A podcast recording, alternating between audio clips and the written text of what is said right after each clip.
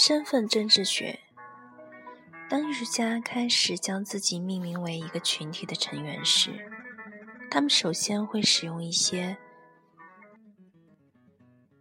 宽泛的词汇，如女性、非洲裔美国人和亚裔美国人，这就产生了政治意义。无论这种知识概念的框架多么过于简单化，实际上。人们在实践中处于多种群体中，这种策略的功能在功能上却比较灵活。来自于艺术世界和其他领域的人们，常因性别、种族身份和阶级这些可被察觉的因素而遭到歧视和被定性。歧视包括没有平等的机会来通过艺术挣钱，以及无论是在艺展、画展。和拍卖会上，还是在艺术史教材和教学、艺术批评或任何有关艺术的讨论或分析中，都很少或根本没有被表现、介绍和描述的机会。经济和体制上的歧视现象过去一度十分猖獗，但现在仍时有发生。这也是如何包括，这也是为何。包括女权主义者在内的一些一些人对白人男性父权制如此深恶痛绝的原因。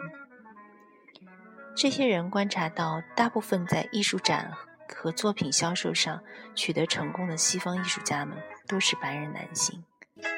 他们对这种现象提出质疑，认为在女性艺术家和有色人种艺术家中也不乏优秀者。艺术家们用以回应艺术界排他政策的方式五花八门，包括抗议、示威，在公共论坛上发表演说，为所有艺术家争取加入艺术机构并参与到对艺术的公共阐释中去的平等机会。一些艺术家还创作带有政治动机的艺术，这种艺术有时被称为行动主义艺术。比如，游击队女孩是一个以纽约为主要阵地、匿名运作的女性主义组织。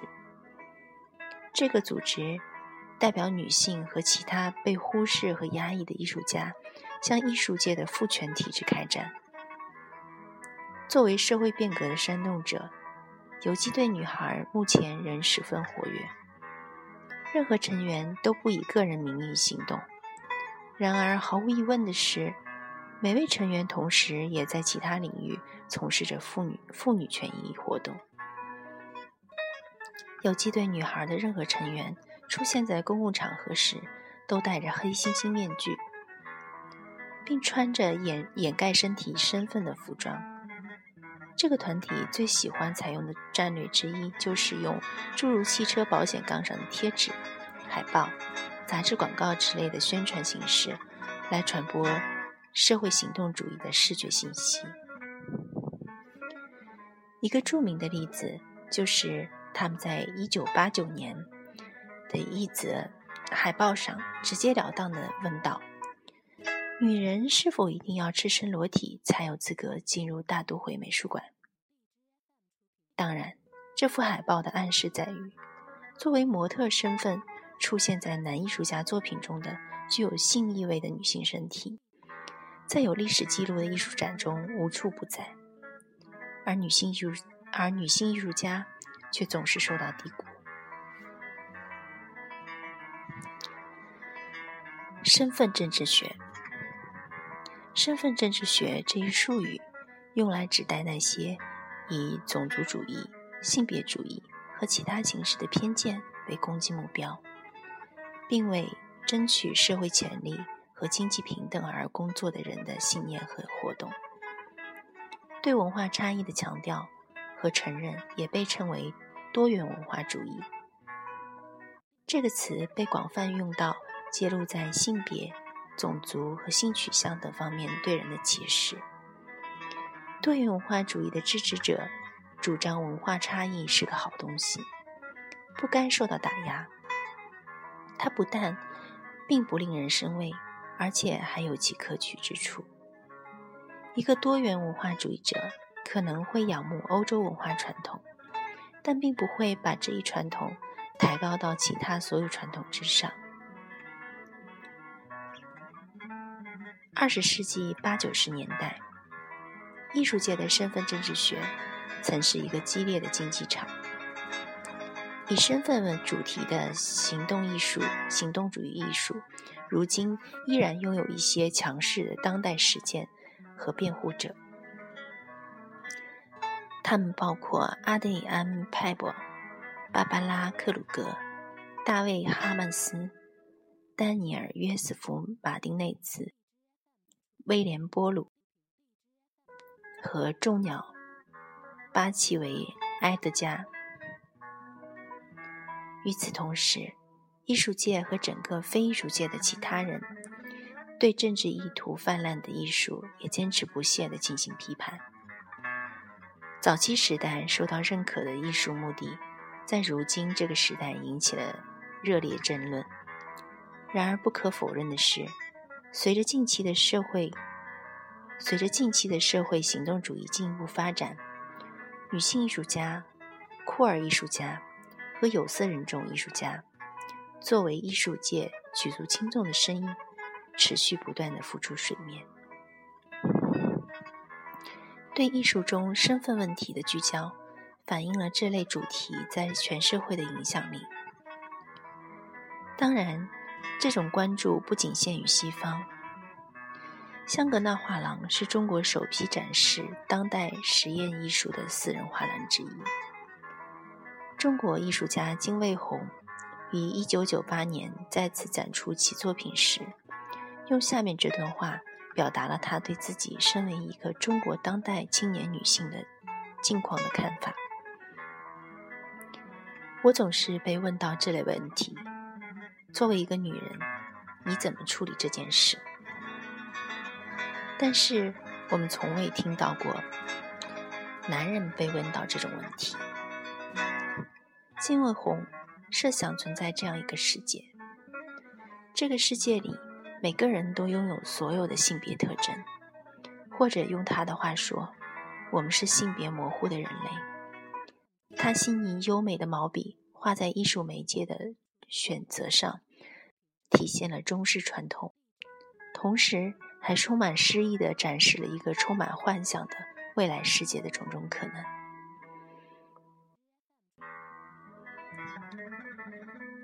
本质主义。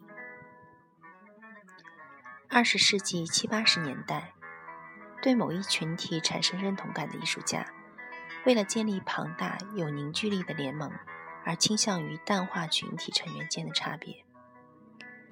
同群体保持认同感和归属感的艺术家，在创作时有时将注意力集中在群体成员共享的普遍特征和体验上，于是。包括朱迪·芝加哥、卡洛琳·史尼曼和莫妮卡·斯朱在内的老一代女性女性主义艺术家们的艺术创作，围绕着怀孕、生产、月经，或者大都是女性承担着家务活，如打扫房屋这些内容。雷切尔·罗森塔尔、玛丽·贝斯。埃德尔森和其他艺术家则回望历史，以搜索能让他们产生共鸣的、产生认同和共鸣感的女英雄，并将其作为表现对象融入到创作中。这些女英雄或是的确有其人，或是神话人物。非裔美国艺术家如雷蒙德·桑德斯。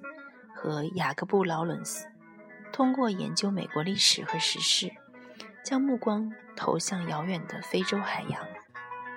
在调查了自己非洲家系的方方方面面后，也同样找到了用于创作的英雄人物和角色模型。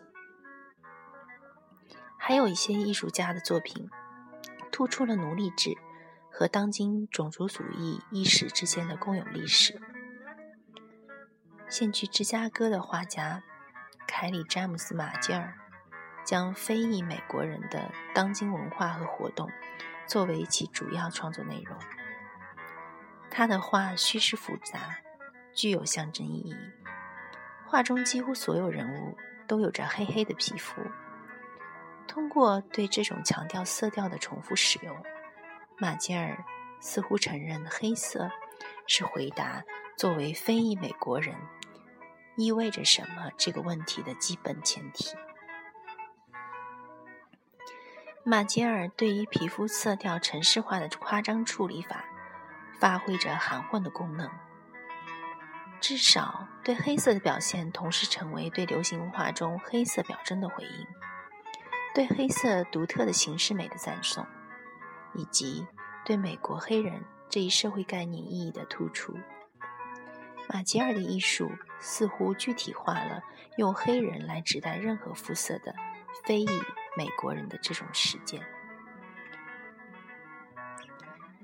尽管这种概括性的表述可能颇为有力，并具有统一的优点，然而如果处理不当，这种对群体身份大而化之的阐释很容易遭到挑战。主张群体认同的艺术家所遭遇的两个问题是：你所认同的群体范围有多大？谁又能代表你的群体在视觉上和口头上发出宣言、发出声音？到八十年代晚期，人们开始拒绝接受那些听起来过于过于草率的断言，认为某些特质或观点是女人或黑人天生拥有的。这种看法似乎太太简单化了。本质主义一词被开始启用，以指代某些主张和影像。这些主张和影像传达了过于概括化。或模式化的身份概念，本质主义常常受到谴责，尤其是当他主张群体身份是建立在自然的、生物的和共有性质这一观念的基础上时。如果事物秩序是自然的，那么若处于现有秩序中较低层次，就你就不得不克服那些不可逾越的障碍。对“本质主义”一词的使用，通常含有负面意义，常用来抵制声称有资格代表你的人做出关于你的断言。